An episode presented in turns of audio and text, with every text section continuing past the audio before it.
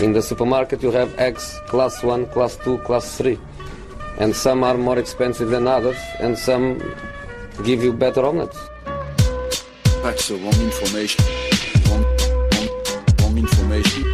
I didn't say that. That's the wrong information. Do you think I'm an idiot? Wrong, wrong, wrong information. Now look at me when I talk to you. Your job is to tell the truth. That's the wrong information. God morgon säger vi från Sillypodden, eller god morgon, vi vet ju inte när ni lyssnar. Vi, vi, vi är jättestolta över att vara på jobbet klockan nio. Det är vi aldrig annars. Jag har varit, vi har varit på jobbet en stund, men, men vi, att vi sitter i studion och att det rullar klockan nio, det, är- Det händer inte ofta. Nej det gör det inte. Eh, vi sitter där också med med en kopp. Eh, och det kan behövas, hör du, vi, vi har en hel del att gå igenom. Eh, det är kallt också, jag sitter med jacka på mig om det, om det, om ser prasslar det. i bakgrunden. Det är lite kallt ute idag också. Ja, det, det överhuvudtaget så här, av någon anledning lite ruggigt den här tisdagsmorgonen, vi får hoppas att det inte eh, lyser igen, lys, det kan inte lysa Hörs igenom. igen, hörs igenom.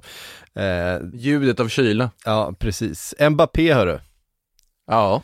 Eh, flera uppgifter, bland annat RMC, även eh, uppgifter från flera håll som indikerar på att PSG nu eh, bestämt sig för att sälja om rätt bud kommer in.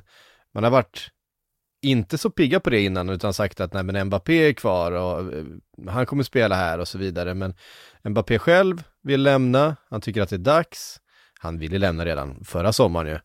Um, och eh, PSG känner väl att, ehm, ja men okej då, då, då har då fattat beslutet i alla fall enligt de här uppgifterna.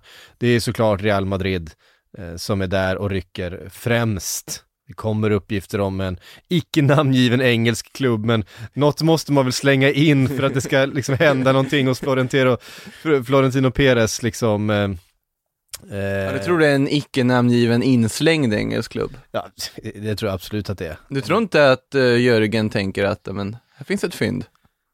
Jo men, men inte nu, jag tror, alltså om, jag, jag är helt säker på att, att Liverpool, för det, det finns ju bekräftat att Liverpool försökte värva Exakt. eh, Mbappé redan före han gick till, alltså före succévåren där och succésäsongen med, med Monaco när han var liksom 17 år gammal. Så försökte man värva, så de har varit i kontakt med, med hans entourage, med hans familj och med honom jättelänge. Han är Liverpool-supporter sedan barn.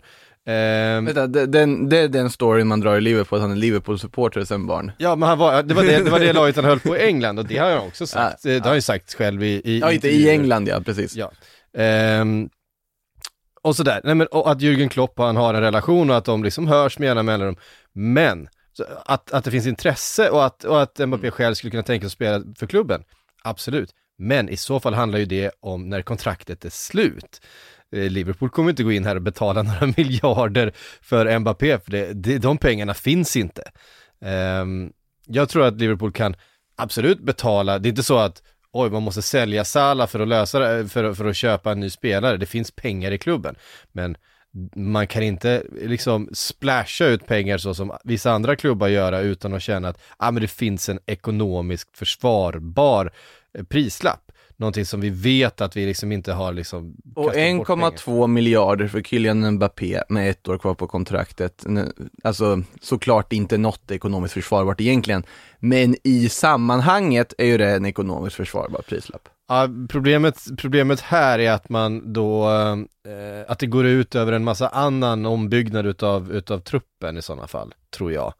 Eh, det kommer behövas liksom generationsväxlas på mittfältet, Mm. eh, mer i anfallet, även, eh, Men det kommer inte göras den här sommaren ändå. det kommer inte göras den här sommaren, men Ja, det här räk, räknas ihop över lång tid. Jag tror inte att det finns 1,2 miljarder att lägga på, på Kylian Mbappé, hur mycket man än vill, eh, vill värva honom. Det, det finns liksom ingenting som tyder på att det, att det skulle vara så. Däremot så är jag helt övertygad om att man har följt utvecklingen och man har känt att, ja men, löper det här kontraktet ut, då kan vi erbjuda ett, ett bra, liksom, ett sportsligt intressant, ett bra ekonomiskt och så vidare paket till Kylian Mbappé och vi har en bra relation och vi vet att han och Jürgen trivs ihop och så vidare. Då tror jag att man hade varit en, en player på den här spelplanen. Men i det här läget så tror jag det bara finns en, en spelare på spelplanen och det är Real Madrid. Och det är ju därför Real Madrid, som kanske inte riktigt har samma ekonomiska muskler att göra någonting i dagsläget, måste göra någonting. För att, eller liksom risken finns ju att det är väldigt många fler människor med om handeln, liksom om ett år. Och det är ju det att de Ja, sitter, absolut. ja, och de sitter ju och avvaktar här nu, om PSG är redo att sälja, då måste det på något sätt komma ett bud. Allt de har gjort under hela det här fönstret, de har gjort under förra fönstret och fönstret innan det, allt har ju tytt på att de bara bygger för att göra den här värvningen. Att man har urholkat hela försvaret tyder på att man bygger allt för att göra den här värvningen. Och då om det skulle gå så långt att det inte kommer ett enda bud, då, då undrar man lite Vad vad de sysslat med? Ja, exakt. Jaha, Carlo Ancelotti, var, tanken var att ha honom på lång sikt. Nej. Ja. Men, eh, alltså det är ju olika uppgifter. Le Parisien säger ju att nej, Mbappé stannar och det finns ju från andra håll också, men de här RMC-uppgifterna är ju ändå intressanta. Att kontraktsförhandlingarna har strandat, PSG fattar själva att okej, det kanske inte är så smart att släppa honom gratis om ett år. Vi tar de här miljarden och springer i det här läget. Men då är det ju så att då finns det en annan spelare här som kan göra att det här då skulle kunna ske direkt, om man då ger sig redo att sälja. Och det är ju om Cristiano Ronaldo blir tillgänglig nu. För- Vilket han av allt att döma eh, anser sig själv vara i alla fall. Ja, ja, ja han, han val, enligt liksom egen utsago på något sätt så hade ju han då sagt att han ville inleda på bänken mot Udinese här i pre- premiären. Han kommer ju ändå in i den här premiären, gör ett mål men får det bortdömt för en armbågs offside som skulle blivit avgörande, det vart ju 2-2 istället där, eh, missräkning för Juventus direkt under Allegri. Men, eh, ja då ska de ju köpa loss honom. För jag tror inte Juventus tänker liksom släppa honom gratis i det här läget bara för att liksom offloada lönen. Det gör man ju inte. Utan då är det ju en liksom transfersumma som måste in. PSG är redo att betala en transfersumma för Cristiano Ronaldo. Det känns tveksamt med lönerna och så vidare. Och ja, det skulle inte bli lika mycket som för Mbappé såklart. Men det är väldigt svårt att se hur Ronaldos situationen ska bli en nyckel på så sätt. Då måste nästan Mbappé gå först. Då måste det här budet från Real Madrid komma först. Innan då PSG känner, okej nu har vi en ersättare, men då vet vi att vi kan värva Ronaldo för sig halv miljard då, om det skulle vara där det kostar. Ehm, men ja, det är ju ett pussel som ska läggas. Oftast när man sitter och lägger upp sådana här pussel så slutar det med att alla sitter kvar på sina platser och det sker inte så mycket. Nej. Men, ja, allt Real Madrid har gjort hade känts ologiskt om de inte lägger det där budet. Så kan vi säga. Gud ja. Nej, det är, jag tror att det kommer komma ett bud. Sen om det är så att, att eh, Real och PSG eh, tycker att det här budet ligger liksom någonstans i närheten av verkligheten. Eh, men det är väl det där 1,2 miljarder som eh, det har pratats om ungefär. Mm. Det var väl vad man betalade för Mbappé en gång i tiden. Det var väl ännu mer till och med. Om Ja, det var ännu mer till och med. Man, eh. Fast det var ju för sig ett lån till att börja med. och sen, sen var det en köpoption på, var det, 1, väldigt många miljarder. Ja. Ehm, så att, nej, men i Madrids läge, de, nu är det ju för sig ett sånt läge, och då blir det också, hur ska de formera sig fram? Såklart de ska få in Kylian Mbappé om de kan. Gareth Bale är ju igång och gör mål. Ja, framförallt är ju Vinicius igång. Du har inte sett hans 3-3 mål? Nej, jag har inte sett det än. Jag, jag, jag hörde det pratas om det på en podcast på vägen in till jobbet här idag, men det... Ja, nej, det kan sägas att om han har lärt sig till Om han har lärt sig skjuta, ja då, då behövs inte så mycket annat i det där laget. Han, Nej, han, han är ju, han är ju fenomenal. Ja. Eh, nej, han trodde han var Neymar i, mot Levante där, nu vart det ju bara en poäng där också, men helt galen match för övrigt med eh, Ruben Veso i mål i sju minuter i slutet efter att de fått ett rött kort på målvakten. mm. Real Madrid skjuter inte ett enda skott på mål på de sex tilläggsminuterna, vilket man kan ifrågasätta också. Mm. Men eh, ja, är, han ska ju in där då också. Och då kanske du måste försöka göra dig av med den Hazard eller Gareth Bale och det vet jag inte riktigt om du har möjlighet att göra just nu. Gareth Bale blir det inte av med, det har de försökt länge. Och Hazard vet i tusan, han vill ju själv hem till Chelsea igen, men där finns ju ingen plats liksom. De är ju ute efter annat och det finns Ja. ju absolut inte plats för honom. Ehm, det är lite roligt, måste ta upp det, det var någon lyssnare som påpek noterade det om Gareth Bales nya tröjnummer. Uh, får ursäkta denna lyssnare som jag, eftersom jag inte minns eh, namnet nu här i sittande stund. Men att han har ju fått nummer 18 i och med att 11 hamnat hos Asensio när han var borta i Tottenham. Mhm. Eh, och det passar ju Gareth Bale ganska bra, just nummer 18, på grund av att det finns ju 18 hål på en golfbana. Tyckte jag var, li- tyckte jag var lite roligt och om det ligger något i det så är det otroligt roligt. Det, det skulle inte förvåna mig. Han har ju lite den humor. Om det är så här, men jag vill ha 18. Ja. Jag tror tyvärr det bara var ett nummer som låg över, men annars så hade det varit ofantligt roligt. Ja, det var ju varit på tal om, eh, på tal om tröjnummer så har väl eh, Varann fått Phil Jones fyra i eh, Manchester Nej, United. 19 har han fått. Han fick, för han, för han fick, Phil Jones ville inte släppa sin fyra till, till Varann. Helt, helt ja, men det, rätt. Varför ska han Helt göra rätt. det? Det är hans tröjnummer. Det är sant, det är sant. Sälj mig då, borde Phil Ja. Jones säga. Exakt. Nej men han har väl för ingen, ingen som helst eh, liksom eh, skyldighet att lämna ifrån sig sitt tröjnummer. Det, det är som att jag alltid kommer respektera Mariano för att han tog sjuan efter Cristiano Ronaldo. Den säsongen. Sen blev han ju av med den så snabbt det gick i princip. Men att han tog den först, det, han ska ha sån enorm respekt för det. Jag tycker det är så otroligt mäktig och sån otroligt skev självbild på honom. Att det, ja, det är vackert. Tyvärr inte nummer sju någon mer, men ändå. Nej. Ehm, och, eh, Han är kvar, Mariano. Det tänker man inte på. Ja, Phil Jones är också kvar. Tänker man inte heller på. Det gör man inte. Ja, Phil Jones. Ehm, en, en, en av vår tids främsta. Eh, och sen ska jag hitta tillbaka till körschemat. Vi ehm, eh, ska väl säga någonting om, ja, jag tror att det kommer hända grejer runt Mbappé de närmsta dagarna. Du tror han rör sig? Jag tror att, jag är inte säker på att han går, men jag tror att det kommer komma väldigt mycket mer rykten, eller det kommer Mm. komma väldigt mycket mer uppgifter om eh, hur läget ligger. Eventuellt så skulle det kunna komma en, eh, en liten strejk eller någonting från Mbappés håll. Jag är helt övertygad om att han vill lämna. Även om det är jättemysigt med Messi och så vidare så eh, han är ju redo. Han har ju haft en långsiktig plan för sin karriär och PSG var ju det här ganska trygga stället att få vara eh, utvecklas på. Mm. Liksom en, eh, eh, i liksom Paris där han själv är född, eh, i en miljö där han liksom får speltid men också Ja, det är väldigt tacksamt på något sätt att, eh, att stanna kvar i, i ligan och det li, inte liksom det fulla ansvaret. Neymar var där, kunde ta liksom den största stjärnrollen och så kunde han då själv få växa in i det istället för att kliva iväg och bli liksom den som allting hänger på. Nu är han ju redo för det och då tror jag att han är redo att också göra det. Nu kommer ju dessutom Messi in och då kommer det ju vara Messi allting som alla kommer Ah. titta på och eh, som alla kommer förvänta sig eh, ta det här laget till Champions League. Jag är helt övertygad om att Mbappé vet att det finns Champions League-titlar i hans karriär framöver också. Nästan oavsett vart han går. Eh, för han kommer inte gå till en klubb som inte är, är aktuell för de största Nej, titlarna. och det är just därför Real Madrid måste agera nu. Ja. För att om ett år så kan väldigt mycket ha förändrats. Om ett år så- sen kommer Guardiola i City eller så um, känner Chelsea att uh, ah, det skulle, skulle smaka, smaka fint med. Mbappé här också. Exakt, och Real Madrid riskerar att ha blivit akterseglade om ett år. Ja, så det är en de väldigt ris- viktig värvning för hela La Liga på så sätt. Ja, ja, utan tvekan, för det riskerar ju verkligen också att slå in ytterligare en kil mellan liksom Premier League och, eh, och övriga. Mbappé är ju en av de här, ja säg, fem största stjärnorna i världen. Ja. Ehm, skulle han också hamna i Premier League så, eh, så cementerar det ytterligare den, den, den bilden som, som har blivit där, där ja, i stort sett alla de största stjärnorna finns antingen i, i PSG eller i de engelska klubbarna. Mm.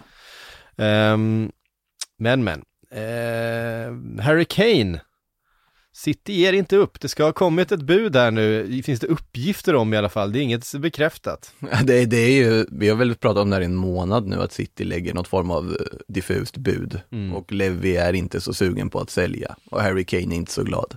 Nej. Eh, någonting måste ju ske för klockan tickar ju.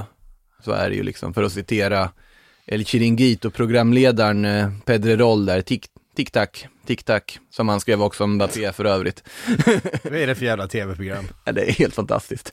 det, det, det är riktigt guilty pleasure måste jag säga att, eh, att beskåda det. Men i alla fall, eh, ja, klockan tickar ju för Harry Kane också Mm. i det här läget. Och ja, han kommer in och får det där jublet nu mot Wolves senast också så här.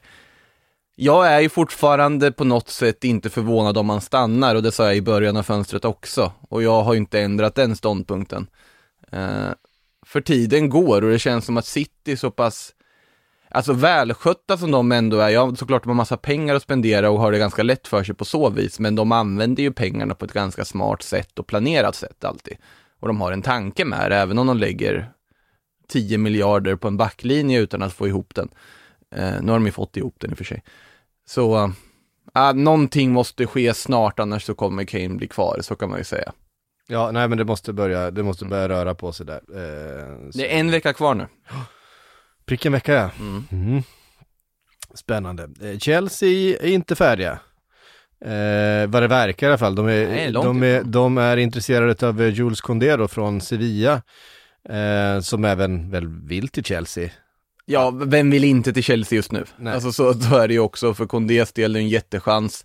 Han vet att han har en riktigt, riktigt bra säsong bakom sig, att han är väldigt, alltså intressant på marknaden just nu. Han har väl säkert också sett utvecklingen på sin backkollega Diego Carlos, som året innan var helt strålande och ryktades till varenda toppklubb i världen. Blev ingen övergång. Sen tog Condé lite över, alltså glansen från honom i backlinjen och var den som klart sken mest av de två i försvaret. Nästa säsong, där tror jag att Monchi sitter lite och grämer sig att han inte bara cashade in på Diego Carlos när han hade chansen att få väldigt mycket pengar för honom. Uh, I Kondés fall nu, jag tycker Kondé har lite mer unika egenskaper och lite mer som rättfärdigar en väldigt hög transfersumma. Sen är det ju bara att Chelsea och Sevilla ska komma överens om en summa som är rimlig för båda. Och för Sevillas del så är det såklart, de måste ju sälja om de ska kunna hitta en ersättare för de pengarna och investera dem på klassiskt Monchi-vis här sista, sista timmarna av fönstret. Sen, ja, jag tycker det är en helt rätt värvning av Chelsea om de gör den. Om de lyckas få igenom den. Men sen är frågan om de kommer lyckas förhandla fram den under sista veckan. Ja. Nej, Det alltså, är ingen jag- kris om jag de ty- inte lyckas. Nej, det är verkligen ingen kris. De hade Thiago Silva på bänken i helgen. Ja. Eh, så att, eh, och vi visste att Thiago Silva är 36-37 år gammal, men vi såg förra säsongen att han, att han fortfarande kan spela riktigt, riktigt bra. Han är fruktansvärt bra fortfarande. Och eh, övriga mittbackarna som finns där är inte, de hade också Kurt Zuma fortfarande på bänken. Jag tror att eh, Kurt Zuma till West Ham eh, kommer nog hända också om Kondé kommer in. Ja, den är ju garanterad, men där känns det väl som att det bara är Kurt Zuma, om jag förstått det rätt i alla fall, att Zuma ska komma överens med West Ham. Mm. Vilket har varit en liksom akilleshäl ta nu i den dealen. Det är ju den som på något sätt kan pusha. Om den går igenom så kommer väl antagligen Kondé också. Mm. Och vice versa, att om inte Kondé kommer så kanske inte Kurt Zuma går. Vad skulle du sätta, på tal om West Ham, de fimpade Leicester igår på hemmaplan. Vad skulle du sätta för ett marknadsvärde för Michel Antonio nu? Alltså det, det går inte att, jag säger som, man, som många Barca-fans sa om Messi, att liksom, du kan inte sätta ett transfervärde på honom. Du kan inte sätta en summa, det är inte värt en summa liksom, utan det är en så här obefintlig siffra. Mm. Det är det jag vill säga om Michel Antonio. Så mycket tycker jag om honom ändå. Det säger jag inte bara för att han sänker Leicester, utan man har ju alltid gillat Michel Antonio. Ja men man har ju verkligen gjort det, alltså hans firande med sin egen pappfigur igår var ju helt otroligt. Man tror Alltså, han springer ut och plockar upp, för om ni inte har sett, han springer ut och plockar upp en pa pappfigur i liksom eh, skalenlig då, eh, på sig själv, som han håller upp och visar upp för supportrarna, sen ger han den en puss på munnen och slänger iväg den. jag menar, det är ju liksom en, det är ju en hälsning till Messis tröjfirande. Och det är det som är så fruktansvärt roligt. Och, och sen hans eh, Homer Simpson-firande han gjorde för massa år sedan. Ja, han är, men han, han, är, han, han är fenomenal, han alltså 33 mål och assist på de senaste 43 Premier League-matcherna. Det är helt sinnessjuka siffror alltså. Det är ju, det är så här, det är Luis Suarez-siffror, alltså det är Ja men det är intressant, Helt otroligt. Han hade ju en säsong där han slog igenom, där han var riktigt bra framåt liksom, när han fick flytta upp i anfallet han, var ju istället. typ, han var ju typ ytterback när han kom först Ja. till, eh, till West Ham. Alltså det, Och sen hade han ju någon sån här genombrottssäsong, sen försvann han bort lite ett tag. Mm. ja, Tänkte han man att det här en bara del var en liksom, skador som eh, har hållit honom borta i perioden, men men så som han är nu, alltså den, eh, den kraften han spelar med och det, så att det, han är ju trubbig som få och det är ju det som är så härligt med honom. Exakt. Att han, att han Men jag vet hur mycket du gillar trubbiga forwards också. Bara älskar ju trubbiga forward, forwards och ingen är ju trubbigare än, än Mikael Antonio. Men han, och det är ju också så här, det är, det är den perfekta spelaren för ett lag som West Ham. Han trivs bra, han är 31 år gammal, Han är så gammal nu. ja, ingen kommer liksom, eh, ingen kommer köpa honom, han kommer fortsätta spela där tills, alltså alltså så länge, så länge han, han, eh, han trivs och, och West Ham behöver honom så kommer han finnas där och han kommer vara fruktansvärt jobbig för alla eh, försvarare. Jag hoppas West Ham försöker sälja den där pappfiguren eller ge bort den till någon, liksom välgörande ändamål eller någonting. Den borde vara högt värd ändå. Ja, om vi ska säga något om matchen igår bara då, bara för att vi inte hann med den i Premier League-podden så var ju eh, eh, slutresultatet var ju lite eh, ett resultat av eh, eh Peres utvisning. Eh, också ju. han stämplade, vem var det? Eh, han stämplade Fornals tror jag. Eh, rätt över eh, skenbenet. Det var ju, var ju inte så, ja det var inte, det var inte, det var jättefult men det var inte liksom så medvetet egentligen men det är klart man ryker på en, eh, mm. på en sån grej. Eh, och eh, West Ham, eh, fan West Ham ser, ser ut att kunna, kunna överraska oss i år igen. Ja. Vilket jobb tar David Moyes efter det här? det, det, är samma sak med David Moyes som med Antonio. Det är liksom, han ska bara vara där nu liksom. Var kvar, det är ju ingen annanstans. Vi, vi, vi såg ju hur det gick i Manchester United, det gick ju åt skogen. Nu är han på helt rätt ställe uppenbarligen. Och West spelar ju liksom en offensiv, rolig fotboll. Det är ju, för, det är ju fart och fläkt. Om jag säger att Arsenal har köpt loss honom innan, eh, innan april. Nej, uh, det finns nej, inte. Det finns nej, nej, nej, nej, nej, nej, nej, nej, herregud. um, nej, absolut inte. Man måste svinga vilt för att pricka rätt ibland också. Ja, precis. Uh, tillbaks till, nu, nu, nu vill jag tillbaks till körschema. nu, nu vart det för jobbigt, nu vart det för jobbigt. nej, nej. Eh, Ren vill sälja Kamavinga för runt 35 miljoner. PSG vill köpa för att det är klart att de vill. Ja men det här, jag förstår ju inte varför det inte är andra klubbar som vill köpa här. Mm. Det är så här, om Ren plötsligt nu inser, just det, han blir gratis om ett år. Mm. Här, har ni inte tänkt på det tidigare? Att nu bara, ja just det, vi kanske kan få in lite pengar för honom. Och här var ju en spelare som Real Madrid har tittat på jättelänge. Och den spelare som Real Madrid i vanligt tillstånd hade bara direkt gått in och försökt köpa i det. Men samtidigt så är ju läget i Real Madrid att unga mittfältare, särskilt centrala sådana, det är inte en bra miljö att komma till. För att du har Kroos, Modric, Casemiro framför dig, ja, Fede Valverde framför dig också. Eh, du har Carlo Ancelotti som tränare och han, rotation är inte hans starka sak direkt. Ehm, han är ju väldigt bra på att spela samma elva dag ut och dag in, alltså den bästa elvan som är tillgänglig konstant. Så att eh, Kamavinga för hans skull ska han absolut inte gå till Madrid. Nu verkar inte Madrid aktuella i och med att de bara har ett annat mål i sikte. PSG däremot, få in honom med liksom den kvaliteten som han har, den supertalangen och liksom råpotentialen som finns där, så är det ju en superrekrytering för dem. Men jag förstår inte varför Premier League-klubbarna inte är inblandade här. Ja, men är, Manchester United är väl lite in, eh, inblandade? Det hoppas jag att de ändå tittar på den här situationen och ändå försöker att göra ett drag, för det här finns det ju faktiskt fynd att göra. För en väldigt bra prislapp. Mm. I, alla fall, I alla fall tidigare har jag sett att... Eh, ja, de har ju varit Uniteds, inblandade tidigare.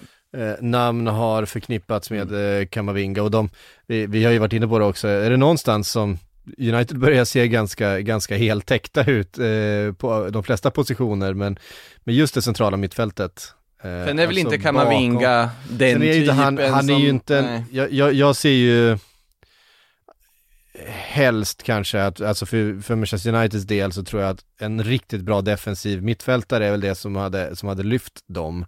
Mm. För att kunna slippa spela med, med en mittfälts två sittande som de har gjort nu då. Eh, och kunna spela med en spelare där. Um, i en 4-3-3 mm. med eh, Pogba och Fernando framför och sen ställa upp en fronttrio um, med Jadon Sancho och Rashford och, och, ja. Vad tycker du om Gary Nevilles utspel? Om... Att, att han inte förstår varför United inte blandar sig i Harry Kane situationen?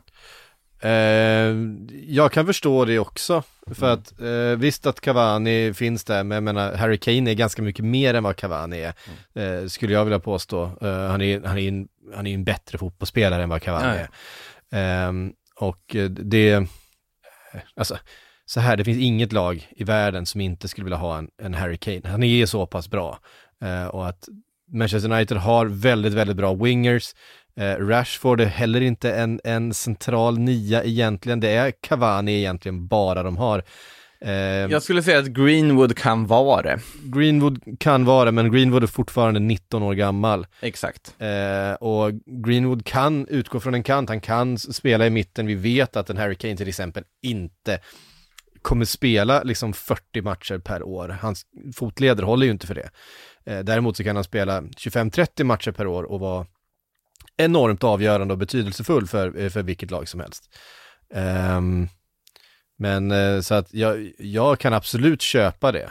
Jag köper också eh, Jamie Carragers svar på det. att, en, att Guardiola, Klopp eller Tuchel med den truppen som Manchester United har hade varit eh, inblandad i, i alla titlar. Ehm, Mm. så att det, det finns, eh, han, pekade, han pekade på en annan position i, Där man kan behöva göra förändringar istället ja. eh, med Ole Gunnar och att det kanske inte spelar så stor roll, alltså man kan fortsätta investera men man kanske måste ha in, ha in ytterligare en nivå eh, på, på managerpositionen eh, för att ta det där nästa klivet. Och det, det, jag tror att det kan ligga någonting i det eh, faktiskt. Ja det är väl alltså om de typ skulle få in Zidane då. Ja, alltså det svämmar ju inte över av dem där ute. Så, Ja, så det är väl ju. han som sitter och har, lägger upp semesterbilder mest just nu. Ja, men ja, är Zidane verkligen, alltså komma till en, en helt ny miljö med, helt, med spelare han inte alls känner, eh, med ett lite sådär eh, brokigt gäng ändå fortfarande. Du ska ha in Varann, du ska ha in Jadon Sancho, du ska hitta den bästa positionen för, för Pogba och så vidare. Jag tror inte att det är riktigt eh, Zidans Det enda man kan veta profil, om, profil som, är, som är den främsta. men varje match skulle vara en final Mm. om Zidane tar över. Jag tror, Det- det- Så, så är det ju, men alltså, Tuchel är ju en, eh, en riktig fena på det. Klopp vill ju ha om du vill bygga. Klopp, Klopp vill ju utveckla spelare, han vill Ja. bygga ett kollektiv, han vill bygga ett lag, han behöver ett par säsonger för sig för att bygga den där mentaliteten och den där, alltså verkligen en man manager på det sättet att han är, um, de här mest slipade taktikerna skulle jag vilja säga är, är liksom Tuchel och Guardiola. Ehm, ja. kanske Allegri, Mm. Alltså någon sån som, eh, som, som kommer in och, och verkligen så här fin Men är inte det. United vill ha just nu någon, en stjärnhanterare? Alltså någon som kan hantera Jag- väldigt stora stjärnor. Och jag, och jag köper ju det Neville sa ö, ö, som svar på det.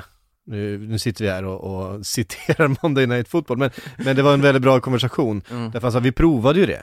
Vi provade ju det med van Gaal och med Mourinho och det funkade ju inte. Det funkade ju inte alls. Så nu måste vi prova på ett annat sätt och försöka hålla oss till Ja, fast det är en väldigt stor skillnad. Van Gaal och Mourinho är ju... Men de hade ju inga bra lag. Nej, det de hade, också- de hade, det här, den, här truppen, det här laget är ju mycket bättre än, än något Mm. som, som van Gaal eller, eller Mourinho hade. Exakt, och det är därför jag tror Zidane skulle passa om man nu skulle vara intresserad. För Zidane, om det är något han är bra på så är det att hantera riktigt bra trupper.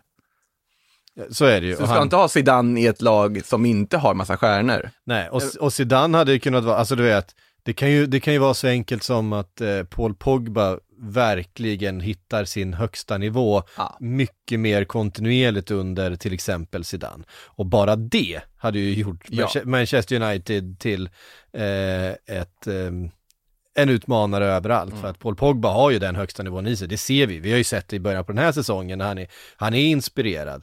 Men det man är orolig för, för, för, för deras del och för hans del är, ska han orka hålla den motivationen och hålla den nivån under hela säsongen? Han har ju inte haft en säsong då han har fått ihop hela bitarna Mm. under hela säsongen. Det har ju varit väldigt stökigt under hela eh, perioden i Manchester United. Vi Två av ju- 38 är han uppe i nu där han har hållit nivån. Så att det är bara att jobba på här för Ole och Pogba. Ja, alltså det, det är, ehm, det är ju en sån sak som hade kunnat verkligen förändra ehm, hela situationen där. Men, men ja, med det sagt, alltså Manchester United kommer ju vara med och utmana. De kommer ju vara, det är ju inget lag som, som eh, någon vill ha liksom i en åttondel i, i eh, Champions League heller. Det är ju dessutom ett lag som kommer vara med högt upp i, i Mm. Premier League hela den här säsongen. Det är jag ju helt övertygad om. Eh, med de eh, nyförvärven de har gjort och de, alltså tänk så viktig Bruno Fernandes har varit sen de värvade honom, alltså vilken, vilken skillnad det har blivit liksom runt hela klubben sen han kom in. De behöver verkligen också en riktigt bra Champions League-säsong där de tar sig typ minst semi så att man liksom får Ja. den tron upp, för där har vi inte sett dem på länge. Nej, det var länge sedan. Så att eh, lite så, att de skulle behöva någon sån liksom push också, att de känner att de verkligen är med och utmanar bland de allra bästa i Europa på så sätt också. Sen är ju frågan om Ole är rätt man för det fortfarande, så är det ju. Men jag, jag säger Ja. att om Zidane är tillgänglig så tror jag faktiskt att det hade kunnat bli ganska bra. Hey, I'm Ryan Reynolds. Recently, I asked Mint Mobile's legal team if big wireless companies are allowed to raise prices due to inflation. They said yes. And then when I asked if raising prices technically violates those onerous two year contracts, they said, What the f are you talking about, you insane Hollywood ass? F- So to recap, we're cutting the price of Mint Unlimited from $30 a month to just $15 a month. Give it a try at mintmobile.com slash switch. $45 upfront for three months plus taxes and fees. Promo rate for new customers for limited time. Unlimited more than 40 gigabytes per month. Slows. Full terms at mintmobile.com.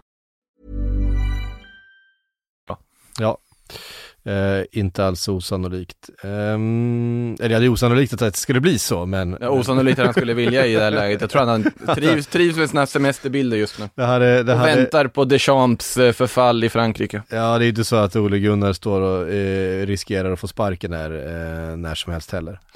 Ehm, eh, Matteus Cunha från eh, Hertha Berlin, nära Atletico. Jag tycker om den här värvningen. Ehm, men jag tycker Atletico gör väldigt mycket vettiga saker i och för sig. Ehm, Rodrigo de Paul-värvningen är den bästa vi har sett i La Liga den här säsongen, skulle jag säga i alla fall. Om jag skulle göra en lista så skulle den vara etta just nu. Ehm, ja, Memphis Depay har ju i och för sig varit strålande i början för Barcelona också. Men eh, Kunja, otroligt spännande spelare. Jag tror också att det är en typ av spelare som skulle kunna liksom anamma Simeones sätt. För det är ju väldigt viktigt för Atletico att hitta spelare som anammar Simeones idéer. För att de är inte helt lätta att anpassa sig till. Ibland prickar det väldigt rätt, som till exempel Kieran Trippier, som bara accepterade, liksom fattade vad det handlade om och bara utvecklats enormt sedan han kom dit. Och ibland slår det fel, höll jag på att säga, som med Thomas Lemar, men det har ju faktiskt inte slagit fel. Han har ju varit ganska bra sen när han fått börja spela central mittfältare, så att den, den teorin följer. Men eh, Kunniga bara spontant på hans egenskaper och där han kan, tror jag kan tillföra ganska mycket. Sen tror inte jag att det är som startspelare rakt av, utan det är ju som ett truppalternativ. Framförallt då, ja, så, såklart offensivt truppalternativ. Och som då, det är nia de saknar nu när det inte blev så lyckat med eh, Moussa Dembele som drog tillbaka till Lyon istället. Ja. Eh, där är vi en, en, en stökig karriär, kan jag tycka. Ja, alltså det var ju väldigt mycket prat om honom ett tag i Lyon där. Och sen så var det inte lika mycket prat väl när Atletico slog till och köp, låna in honom då med den här köpoptionen, men de valde ju att inte aktivera den för att han, både på att han inte riktigt fick chansen så mycket, men att han inte heller tog den de gånger han fick den. Så, nej, de, det är ju den positionen de har tittat på mycket, Atletico och Cunha, om man får det för den prislappen det pratas om, tycker jag väl är jättebra val. Sen vad Hertha Berlin ska plocka in Belfodil istället, eller vad det var, det känns väl inte jättepikt kanske. Men, eh, för Atletico, smart rekrytering om de genomför den. Um, Adama Tra- Traoré, hör du. Ja, han gillar det. Ja, det, det gör jag verkligen. Tottenham eh, verkar vara sugna också. Det är klart att en, eh, en flärdfull, eh, ineffektiv spelare, det är exakt vad Tottenham behöver. Ja, men alltså, Fits the mold. ja men Nuno gillar ju Adama. Ja, Och- alltså, eh, jag, någonstans så kommer han ju också, någon, någon gång i karriären kommer han ju lära sig hur man gör mål. Hur man sätter de där målchanserna. Någon, någon gång kommer ju poletten trilla ner. Och när den poletten trillar ner, att aha, det är så här jag ska göra. Aha, om jag bara gör det lite enklare på det här sättet, då kommer jag komma till den här situationen varje gång. Alltså, han har han är ju två poletter ifrån att bli typ världens bästa fotbollsspelare. Men nu pratar du om Vinicius va? Men de är så jävla lika varandra, det är ju, det är ju precis samma sak. Vinicius verkar ju poletten ha trillat ner för precis. Han, har- han har tränat avslut med Carletto under en sommar. Ja, och jag menar, det är ju precis det som, som Adama Traoré skulle behöva. En sommar med Carletto ja. För att, Vem skulle inte vilja ha en Eh, sommar med men bara, bara träna, träna avslut en hel sommar. Jag menar, vad det nu än är, någonstans, en miljö där han, där, där han där de här poletterna får trilla, trilla ner. Ja. Så det, de finns, det sitter ju bara i huvudet på honom. jag menar som nu i matchen mot Tottenham, han hade alltså nio lyckade dribblingar. Den Det är som- mycket. den som hade näst mest eh, under helgen hade fem. Alltså, och inte i den matchen, i alla Premier League-matcher. Eh, jag minns att alltså, Eden Hazard snittade och han, det var eh, när, när eh, Adama fortfarande spelade då i, Barcelona? Nej. nej nej, i Middlesbrough Ja, just det. var, var han en sväng. Eh, och då minns jag, då, vi pratade ju om, om eh, Adama då också. Och då minns jag att, ja men, Eden Hazard hade näst flest lyckade dribblingar i snitt då Mm. under, det var, Hazard var liksom säsongens spelare. Ja. Och han snittade då på så här 3,70 lyckade dribblingar. Och Adama Traoré så här, snittade på 7,20. Alltså det var, som, det, det var som en helt annan sport för honom. Men problemet är att han ofta gör den där dribblingen typ åt fel håll. Att han, han dribblar sig in i en, en sämre situation än vad han ursprungligen var. Alltså det, det, det var ju mycket sånt. Att, och, men vi ser ju de här matcherna att han, ja, men helt plötsligt bestämmer han sig för, bara för att runda backen. Han bara trampar ifrån och, så, och, och backen så, ha, det fanns inget att göra. Han har ju de spetskvaliteterna. Så att hade han bara hittat den där sista lilla pusselbiten, då blir han totalt ostoppbar. Men då ska och, det ju inte- jag, ja, jag, jag, och det är det jag hävdat hela tiden. Jag tycker att det är liksom värt den chansningen. För alla storlag. Ja, men försök, försök hitta det där hos honom då. Det, han, det kan inte vara omöjligt eftersom det är inte en fysisk förmåga som behöver utvecklas. Han behöver inte bli bättre på att liksom eh, driva bollen. Han behöver inte bli bättre på att skjuta. Han behöver inte bli bättre på att eh, liksom på någonting tekniskt eller fysiskt. Han behöver bara lära sig, alltså han behöver bara utveckla sig mentalt. Eh, och det måste gå att lösa. Jag Men- känner det. Ja, Men alltså nu, nu pratas det väl om 40 miljoner, att det är det som är liksom summan det diskuteras kring. Och sen, Värt! Det är ja, värt! och sen får man lägga till 5 miljoner för bebisolje, liksom eh, användning under Ja. säsongen. Ja, Eh, fem per säsong skulle jag gissa på ungefär. ja. Och så, jag vet inte vad det kostar egentligen, men gissa på att det är ungefär den mängden. Mm. Och ja, jag håller med, alltså i det här läget också. Sen vet jag inte, för Adamas del, alltså ska han gå och spela med Nono igen? Borde inte han testa liksom en annan Det är väg? väl kanske det man kan tycka då, att, att eh, Nuno har ju lyckats, absolut, det var ju faktiskt Tony Pulis som, som från början fick honom upp, äh, fick honom och du vet, den första poletten att trilla ner hos honom, för, för då i början var han ju bara tuta och köra, det var ju, det var ju helt, du vet, Hakon Bacon när eh, Adamo spelade, han var ju dubbelt så snabb som någon annan på planen. Eh, han var dubbelt så stark och han var världens, världens eh, dribbler, men det hände ju ingenting. Han gick igenom en hel säsong med liksom 7,20 i lyckade dribblingar per match och hade liksom 1 plus 1 efter 38 spelade matcher. Ja men det var ju helt sinnessjukt. Det var ju först när Tony Pulis i Championship eh, faktiskt fick tag på honom som det hände något. Vilket är lite förvånande att det var just han. Så att eh, kanske är det mindre chans att det händer under eh, eh, Nuno eftersom det inte har hänt hittills. Man hade ju velat se honom hos en sån riktig, ja men där är ju igen, Jürgen Klopp. Mohamed Salah hade ju lite av samma sak före han kom till Liverpool. Jättesnabb, jättetekniskt, fantastiskt bra, fattade fel beslut, brände enormt mycket målchanser. Vilket han också gjorde i början av Liverpool-tiden. Brände ganska mycket mål. Han, brände, han gjorde ändå 35 mål första För han säsongen. kom ju till fruktansvärt många målchanser också. Han kom också. Men, men, men någonstans under den säsongen så såg man ju verkligen fysiskt hur, vad fan jag kan ju bara skjuta härifrån. Alltså jag kan ju bara springa mot den där och vika av lite och skjuta. Det- man, man såg verkligen fysiskt hur den poletten trillade ner hos Mohamed Salah under den säsongen. Eh, sen om det var Jürgen Klopps förtjänst eller om det var liksom bara ett miljöbyte eller ja, vad, vad det nu berodde på, det vet jag inte. Men, men det, det är ju det där man vill se hos Adama Traoré. Eh, komma till en ny miljö och bara att det bara ska släppa och klicka. För att det hade ju varit, en- det hade varit en så häftig Åh, fotbollsspelare. vad du vill ha honom till Liverpool. jag har, ju, jag har ju velat ha honom till Liverpool länge, bara, bara alltså, så, här, så länge han spelar som han gör nu så vill jag ju inte ha honom på planen. Men man vill ju, alltså, det spelar faktiskt inte stor roll vart det är, jag vill bara se det hända. För man är så jävla nyfiken på vad som kan hända med den spelaren. Faktiskt. Om, om det liksom lossnar för honom. För då kan han ju faktiskt bli en helt ostoppbar fotbollsspelare. Ehm, på, alltså du vet, man ska ju inte slänga sig med, du vet, M-ordet, eh, när man pratar om andra fotbollsspelare, för att det finns bara en Messi. Men alltså- Michael, ja, menar ja, eh, ja, men sådär ostoppbar på, på nästan på den nivån. För att jag menar, under 15 års tid så har ju liksom alla backar bara stått och kliat sig i huvudet. Hur fan får vi stopp på Messi? Och ingen har riktigt lyckats. Därför att han har haft den där förmågan, han har varit lite för snabb, han har varit lite för teknisk hela tiden, för boll, eh, bollsäker i, i maxfart för att någon riktigt ska kunna. Och jag tror att, att ehm, Adama skulle ha det i sig om, om han bara fattade eh, hur, han, hur han skulle använda alla sina förmågor liksom. Så därför, därför är han eh, så, det är därför jag tycker att han är så häftig, för att det finns där i någonstans. Och just när, när det där händer så, så kommer det vara väldigt häftigt att se. Testa spela lite Fifa vid de senare upplagorna och använda Adama Traoré. Ska du få se när han är ostoppbar och bara allmänt irriterande istället. Jag, eh, jag, senaste, jag har, jag har inte spelat Fifa mer än 20 gånger i mitt liv tror jag. Det fanns ett, det fanns ett Fifa här på redaktionen typ runt 2015. Ja men det fanns när jag gjorde min praktik här 16. Då ja, när vi satt, FIFA. ja precis. Eh, Då fanns det ett Fifa här. Eh, Sen tog de bort det därför att det, det var ohållbart. Det mest otippade är vem som satt mest vid det här Fifat på redaktionen. Ja, du menar Simon Bank? Exakt, den, den är ändå lite Den är otippad. lite, den, den är lite otippad. Eh, vi, vi som hade massa annat att göra, jag, eh,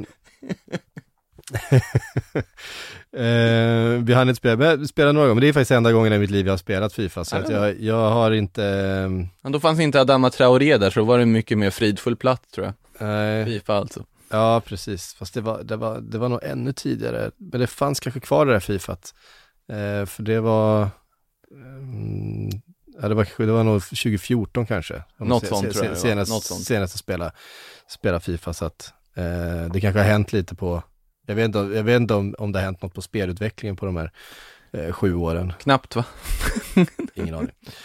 Sheridan Shakiri fanns med på den tiden i alla fall. Det gjorde han. Eh, han har eh, nu officiellt lämnat Liverpool för Lyon.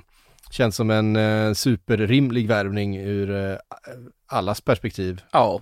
Alltså det är väl allt man kan säga om den. Det är väl liksom bra värvning för Lyon, för det är en väldigt bra fotbollsspelare. Mm. Bra försäljning för Liverpool, för det fanns inte riktigt plats för honom. Nej. Och för Shakiri, ja, det, är inte, det, är, ingenting som är jättekul. Det är bara rimligt. Ja, ingenting men- man går igång på säger, oh vad häftigt det här var, utan det är mer bara rimligt. Ja, nej men nu kommer han ju få komma, alltså lite sådär för Sheridan Shakiri är ju att han behöver ju vara the main man lite grann. Vi ser ju i liksom schweiziska landslaget hur superviktig han är och han gör jättemycket poäng. Och grejen är att han har ju gjort mycket poäng när han har spelat för Liverpool också. Det är bara att han får spela så väldigt lite. Han har gjort några jätteviktiga poäng. Jag menar, vändningen mot Barcelona spelade han ju från start. Eh, på Anfield, det är ju han som spelar fram Wijnaldums eh, första, han spelar fram två av de målen tror jag. Eh, utav de fyra målen i den matchen mot Barcelona. Jag menar, han har en enorm kvalitet i sig. Det är bara det att han är för långt ner i, i, eh, i listan hos, eh, hos Liverpool. Plus då att han sitter på ett av de här icke homegrown eh, korten eh, i truppen som, som är ett problem för Liverpool. För de, de kan ju inte ta in fler inte homegrown, de kan inte registrera fler inte homegrown spelare just nu. Eh, ja, nu kan de göra det då när, när Shakiri har lämnat, men ehm, det, det snackas ju inte om att han ska ersättas rakt av. Nej, de vill ha den luckan öppen för en, för en viss Kylian Mbappé. Nej, jag tror inte, det handlar inte om, om Mbappé. Nej, men eh, alltså måste jag ju säga ändå att Shakiri sammanfattningsvis ändå får anses vara en väldigt lyckad värvning av Liverpool. Ja, han kostade inte så mycket. Ja. De fick tillbaka i stort sett, ja, inte hela summan de betalade, men eh, majoriteten av pengarna som de betalade för honom. Han har haft en, en hög men inte orimlig lön under den här tiden och, och när han har, när han har funnit, liksom, när han har behövts så har han kommit in och levererat. Han har fyllt sin funktion, precis det som var tanken med honom. Han har dessutom, vad jag har förstått, varit liksom en, en omtyckt figur i, i omklädningsrummet. Han har inte liksom klagat och bråkat och gnällt över, att, han- över liksom bristande speltid, utan han har förstått sin, sin roll och sin plats. Och det där är så underskattat att ha, alltså, liksom spelare som kontinuerligt är i en klubb fast de kanske inte alltid får spela. Och Man hade ändå kunnat- accepterar det. Man hade kunnat tänka sig det, han är ändå eh, menar, han spelat Real Madrid där var nere eh, och liksom slog igenom där, var jättehypad, gick ner till Italien, lyckades inte alls och sen då liksom tiden i Stoke, eh, där han ju såklart var liksom lagets i särklass största stjärna. Eh, och hade hög lön. Real och- Madrid? Nej, Eller hörde jag fel nu? ja, Är jag bara in... Ja, det, du hör Real Madrid, jag tror inte jag sa Real Madrid. Tid- du tid- tiden i Italien tror jag jag sa. ja men innan det sa du? Bayern München. Nej du sa Madrid. Sa jag Real Madrid? Jag Ja, menar, eller, eller så är det något fel på mig. För jag tänkte bara, jag, vänta lite. jag menar Bayern München. Ja, det, det, där slog han Ja. igenom. Det Ja. gjorde han sannerligen.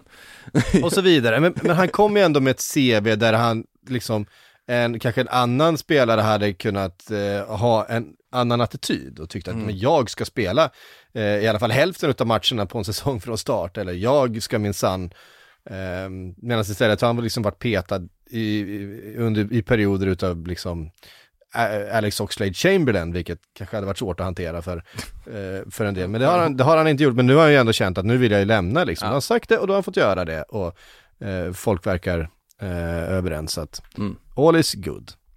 Kurt Zuma och West Ham har vi, eh, har vi avhandlat. har vi avhandlat. Zappacosta och Atalanta, Zappacosta. Ja, det verkar bli, han ska väl läkarundersökas här nu för Atalanta. Mm. Och det känns, jag bara spontant. Tillhör han fortfarande Chelsea? Ja. Och den spontana känslan det här kommer bli dundersuccé. det, det där känns ju som att liksom, Mm. med, med hans aktier att bara kunna ta en liksom, gå till en titelkandidat i Serie A och säkert få en del speltid också. Alltså vilken, vilken jackpot Ja, ändå. Perfekt. Han är inte dålig Zappacosta, han är bara inte så bra. Ehm, eh, Arsenal, Ja. stackars Arsenal. Jag tycker lite synd om Arsenal, jag tycker det är lite jobbigt. Jag tycker det är lite jobbigt med Arsenal tycker jag. Eh, Ja, det de- är det alltså, tycker jag också. Ja, vad fan. Eh, de, det, är, det, det, är liksom, det är redan så mycket skit, så ska de liksom behöva åka på en massa covid och, och grejer hela högen. Och, jag vet inte, det känns så deppigt. Men de försöker i alla fall skeppa iväg lite spelare eh, för att, ja, något ska man göra. Eh, Lucas Torreira, Eddie Enketia och William är det. Eh, Bland annat, ja. Det bland, bland annat, de kan nog tänka sig. Niles och Reece Nelson och så vidare man ska lägga till. Bejerin har det ju pratat fortfarande massa Ja, om där. Den där Interspåret har väl dött nu när Mm. Dumfries hamnar i Inter istället. Just det. Men, eh, ja, William, där verkar det ju vara Corinthians och en flämpligt i Brasilien på gång. Ja men det är ju fint. Ja, det, det- det- gillar man ju. det Han är ju, han är ju för dålig för, för storklubbar i, i Europa nu. Och jag menar, gå då hellre hem till Brasilien och, och, och bli liksom en jättestjärna. Fast jag blir hemmaplan. bara arg bara jag tänker på den här, alltså för att, alltså varför överhuvudtaget värvar de honom från början? Ja nej det var ju jättedumt såklart. Och, men där satt vi för sig och sa att det här kan nog bli bra, så att där, där ska vi väl ändå, Jag kan inte minnas att jag, att jag... eh, har vi inte sagt det? Eller så har jag sagt, jag, jag kan ha sagt att det här skulle bli jättebra. Ja det kan Men, säkert eh, jag också ha gjort, jag säger så mycket dumt. Men eh, i alla fall så med facit i hand så undrar man ju vad de höll på med. Mm. Att de signar honom på det där kontraktet och sen nu liksom så ska han bort. Ja. Eh, han ville väl också till Chelsea en sväng där, vilket var jätteroligt. Han ville hem. Vart ju inte jättepopulärt när han gillade. Chelseas eh, segerbild efter Arsenal-matchen också. På Instagram. Vart väl inte superpoppis i Arsenal-kretsar. Mm. Eh, av förklarliga skäl. Men eh, William hade ju sin eh, sociala medier-grej där innan han lämnade Chelsea också, när han suddade ut Sarri eller vad det var ur, eller var det Conte han suddade ut var det väl till och med, ur, eh, ur den Vadå? lagbilden. Ja, Eh, var det ju. Så att han har, han har väl inte kanske alltid skött sig exemplariskt på sociala medier, alltid jättesmart då. Men ja, Corinthians är väl jättebra för honom. Sen de andra namnen du nämnde där, Torreira är ju en sån här spelare man, man glömmer väl inte att han tillhör Arsenal, det är inte så lång tid som har gått ändå. Och där Fiorentina, ja, han kan väl få ett lyft där förhoppningsvis, åka tillbaka till Italien. Och Nketiah till Crystal Palace tycker jag är lite intressant ändå. För det, man undrar ju vad det är för höjd den spelaren har. Alltså Nketiah, för jag Alltså, har det inte är sett... ju en, en eh, tycker jag, jättefin eh, liksom avslutare och, och sådär. Men det är klart att han kanske inte är helt på, på liksom eh, den nivån där, eh, där Arsenal vill vara. Nej, Eh, det men- är han inte. Men, men det är ingen dålig fotboll. Jag menar, Crystal Palace känns liksom, Bra, ja men helt rimligt liksom. det är rimligt för alla parter tycker jag egentligen här. Mm. Det beror lite på vad det är för typ av deal. Om Crystal Palace ska börja betala Solanke-pengar eller någonting, liksom, som- li- likt Bournemouth för Nketiah, då, då ska man ju bara akta sig. Mm. Men om det typ är ett förutsättningslöst lån eller en lån med en köpoption på någon rimlig summa så Ja. kör, säger jag. Ja, ja. Eh, Brighton på väg att värva Mark Cucurella. Kukureya, Cucurella, ja, berätta, berätta för mig om Mark Cucurella. att det här är en klassvärvning av Brighton. Eh, det sägs, Jag googlar så länge. ja, uppgifter i Spanien gör gällande att då Brighton ska aktivera utköpsklausulen på 18 miljoner euro från Getafe. Eh, och då får de en otroligt duktig vänster wingback, vänster ytter som Alltså, är ganska allround, komplett vänsterytter. Offensivt otroligt skicklig. En sån här spelare som man undrar varför valde inte Barcelona att satsa på honom när de hade möjlighet. Och sen har han ju varit helt strålande i Getafe. En jättestort tapp för dem som jag börjar bli genuint orolig för, alltså Getafe, med tanke på hur den truppen ser ut och eh, att det är Michel på tränarposten och så vidare. Liksom, Sandro och Ynal har startat på topp i två matcher. Det är tragiskt. Eh, och de riskerar att tappa Arambari dessutom som är jätteviktig, så att där finns problem. Men Kukureya till Brighton, ja nu är ju Dan Burn skadad.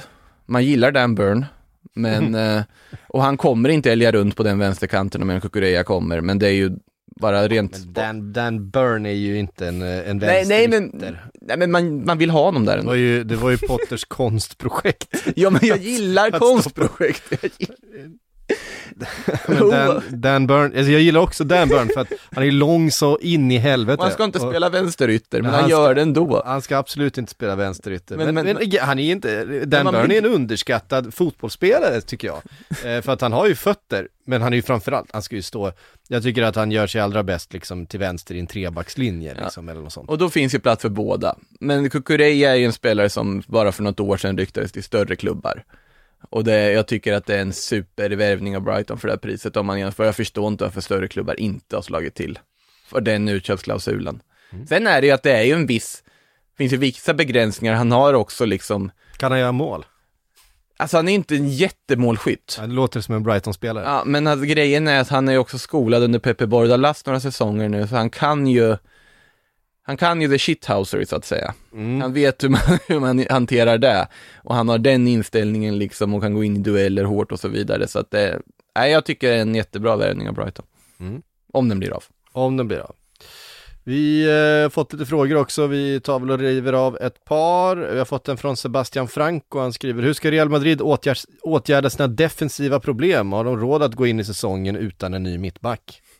Grejen är ju att Ramos varann avsaknaden har ju märks förvånansvärt lite överlag.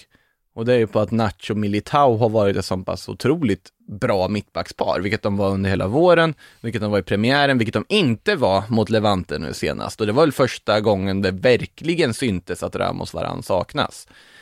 Eh, sen är det ju om någon av dem skulle åka på en skada, eller peppar peppar båda, Ja, då är nästa alternativ, ja det är ju David Alaba spelar i mitten såklart, men sen kommer vi då ner på Jesus Vallejo, som efter x antal misslyckade lån nu har fått nummer fem och sitter där på ett tröjnummer i Real Madrid och verkar till, tillhöra truppen nästa säsong. Och återigen, om de inte lägger bud på Kylian Mbappé och sitter med det här försvaret undrar man vad de överhuvudtaget har sysslat med i det här transferfönstret. Um, men ja, alltså det har ju pratats lite smått om till exempel Rydiger som ett alternativ och jag tycker väl att de på något sätt, även om det är en quick fix, lös en till gubbe till försvaret. Vem som helst som Då får Du de, vet får de nog smörja Kondé-delen lite, eh, dealen lite. eh, Ja, sätt, nej men. Rydiger hade faktiskt varit en ganska klok värvning tycker jag. Känns som en spelare som bara skulle kunna acceptera en, en roll som liksom inte alltid är en startspelare i, i Real Madrid, men ändå kommer in och liksom gör sitt jobb. Men någon form av mittback skulle det ju vara bra att få in. Men det känns på något sätt som att då måste de komma till skott med den här Kylian Mbappé-historien först, för att så länge den inte är avklarad så verkar de inte vara intresserade eller ens fundera på att investera i andra delar av truppen, vilket, vilket man såklart kan ifrågasätta i sig. Men jag tror att med ordinarie manskap tillgängligt så tror jag att Nacho Militao håller. Men det är ju bakom dem som det är lite oroväckande. Ja. Um, vi har fått en, uh, ja det är inte ens en fråga, det är, uh, se vad hette han nu, Jag tappade bort namnet här precis. Det var Mikael Ljunggren som skrev Robin Olsen. Vad händer med Robin Olsen? Det var snack om Sheffield United va? Ja, det var det ju. Nu när Ramsdale har gått till Arsenal också. Ja. Det har vi inte Precis. pratat om för övrigt, Ramsdale. Nej, Ram- Ramsdale till Arsenal, ja, där är jag, jag är väldigt skeptisk till Ramsdale. Eh, jag hyllade honom eh, tidigare här när han var ung och lovande i, i Bournemouth, men, men eh, jag har inte blivit så imponerad av det jag sett utav, utav Ramsdale Mm. sen, sen dess. Men om man är tänkt som ett backup-alternativ till Bernt Leno, då Ja. är det ju rimligt. Men samtidigt är det rimligt att lägga att- de pengarna på ett backup-alternativ i mål. Det är mer Jag tror- tveksamt. Jag, jag hade ju hellre sett att eh, man hade ersatt Bernt Leno, för jag tycker inte Bernt Leno är, är tillräckligt bra heller. Eh, om jag ska vara riktigt ärlig. Det är en, eh, Fast om man bortser från den aspekten, om man tänker att de en, ska första, ha en första målvakt ty- tycker jag att de borde ha tittat på. De hade kunnat få en första målvakt, tror jag, för de pengarna ute i Europa någonstans. Men sen har du eh, homegrown eh, regler och så vidare att Mm. eh, ta hänsyn till. Brittiska målvakter är det ju, jag menar, Nick, Ja, ju Nick, där, ja. Nick Pope hade ju kostat betydligt mer till exempel om man hade gått, på, gått för en sån. Eh, och så vidare. Det, det, det växer ju tyvärr inte, det växer inte lika mycket målvakter som högerbackar på träd i, i, ehm, i England. Det ligger något i det också, att det är just homegrown-regeln som spelar ett spratt här också, att det är Mm. därför de tar in Ramsdale. För annars tänker jag att det de borde ha gjort i grunden tänker man ju att bara att signa Matt Ryan, när ni hade om det ett utmärkt andra, andra alternativ tycker jag. Som, som nu hamnar i La Liga istället. Mm.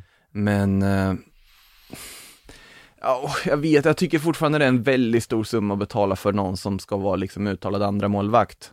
Och om man är värvad för att konkurrera om första spaden, så tycker jag inte han är tillräckligt bra. Nej, jag tycker inte heller det. Alltså, det, nej, jag, jag, jag... Men också om de då... Här, jag blir så, vi, alltså, vi vet inte alls hur det kommer bli eller hur det kommer Nej. vara. Ramsdale har ju liksom utsetts till eh, säsongens spelare i stort sett alla klubbar han har varit i, men Och han, det är en engelsk landslagsmålvakt vi talar om. En. ja, ja, eh, absolut en U23 landslagsmålvakt. Fast med i A-truppen. Jo, eh, men det var ju bara för att Nick Pope, Pope var skadad väl. Jo, i och Eh. för sig, men också om man tittar då på, om man säger att Arsenal behövde ha en brittisk målvakt för att få ihop resten av lagpusslet. Ja, Vilka finns absolut. tillgängliga? Nej, då finns inte så många Vad tillgängliga. hade Pickford kostat? Massa pengar. P- Och Pickford, mer än vad han är värd. Nick Pope hade kostat massa pengar. Eh, ja. Dean Henderson är inte aktuellt. Eller? Hade det kunnat vara aktuellt kanske? Jag tror inte United släpper. Nej, och det hade kostat för mycket om de skulle släppa. Ja. Och då, vad, vad, vem är det fjärde bästa alternativet? Aaron Ramsdale. Ja, antagligen. Och då, då, då ham- finns det plötsligt en logik i det de har gjort. Mm. Nej men och det kan mycket väl vara så att eh, det finns jättemycket i den affären och i, Mm. i hans profil som vi inte känner till. Nu, har Mm. vi, nu har vi sett eh, Ramsdale spela i, eh, i riktigt, liksom, i bottenlag i stort sett Ja. hela sin seniorkarriär. Eh, och har ju också då åkt ur i stort sett alla lag han har spelat med.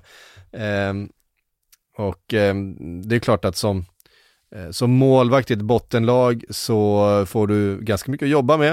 Eh, men han har ju också då faktiskt blivit säsongens spelare i både Bournemouth och eh, i Sheffield United. Det säger en del också. Ja, det säger, det säger ju någonting, men jag tycker ändå inte att han jag tyckte inte han var bra för Sheffield United förra säsongen. Jag, jag tyckte det var en bra värvning då utav Sheffield United. Eftersom de tappade Dean Henderson. Det minns jag att du var eld och lågor över det. Ja, men jag tyckte det var, en- jag tyckte det var en logisk och smart. De fick in en ny, Mm. en, en ung lovande engelsk målvakt, men jag tyckte inte att han, att han, eh, att han lyckades under den säsongen eh, tillräckligt bra. Han kastade in en del bollar eh, själv och det var mycket liksom sån där eh, uddamålsförluster för Sheffield United under säsongen. Det var mycket så 1-0 de åkte på. De hade svårt att göra mål eh, själva men, men var ganska stabila bakåt och, och Ramsdale var tyvärr eh, orsaken till en del av dem. Eh, vad jag vill minnas. Sådär. Men vi får se. Vi får se eh, hur det blir. Eh, vi har fått eh, fler frågor, nu måste vi snart knyta ihop här. Jaha, Robin Karlsson har ställt samma fråga som han ställde till, eh, om det var Robin, till eh, Premier League-podden igår. Är FSG de sämsta ägarna i Premier League sett till klubbens potential? Jag får väl hänvisa till mitt svar i Premier League-podden igår då, så, så här, nej det är de inte. Eh, men ja, nej, vi får knyta ihop där tror jag eh, för Jag idag. gillar att den sista frågan du valde var en fråga du redan besvarat. Ja, det var... ehm, Men fint att Vi får plugg... Vi, pusha vi, för PL-podden. ja, exakt. Eh, det var lite så jag tänkte. Ehm, vi ska väl få ihop en silly till under veckan här och sen så är det deadline day nästa tisdag då. Ja, jag måste skicka ut ett mail för vi måste prata ihop oss om det. Vi måste prata ihop oss lite om det. Ja. Men det blir ju en deadline day i alla fall. Det kan, vi, Absolut. det, det kan vi lo- utlova. Absolut, så är det. Eh, Hörrni, tusen tack för att ni har lyssnat. Tack Makoto för att du var här. Eh, vi hörs snart igen. Du har lyssnat på en podcast från Aftonbladet. Ansvarig utgivare är Lena K Samuelsson.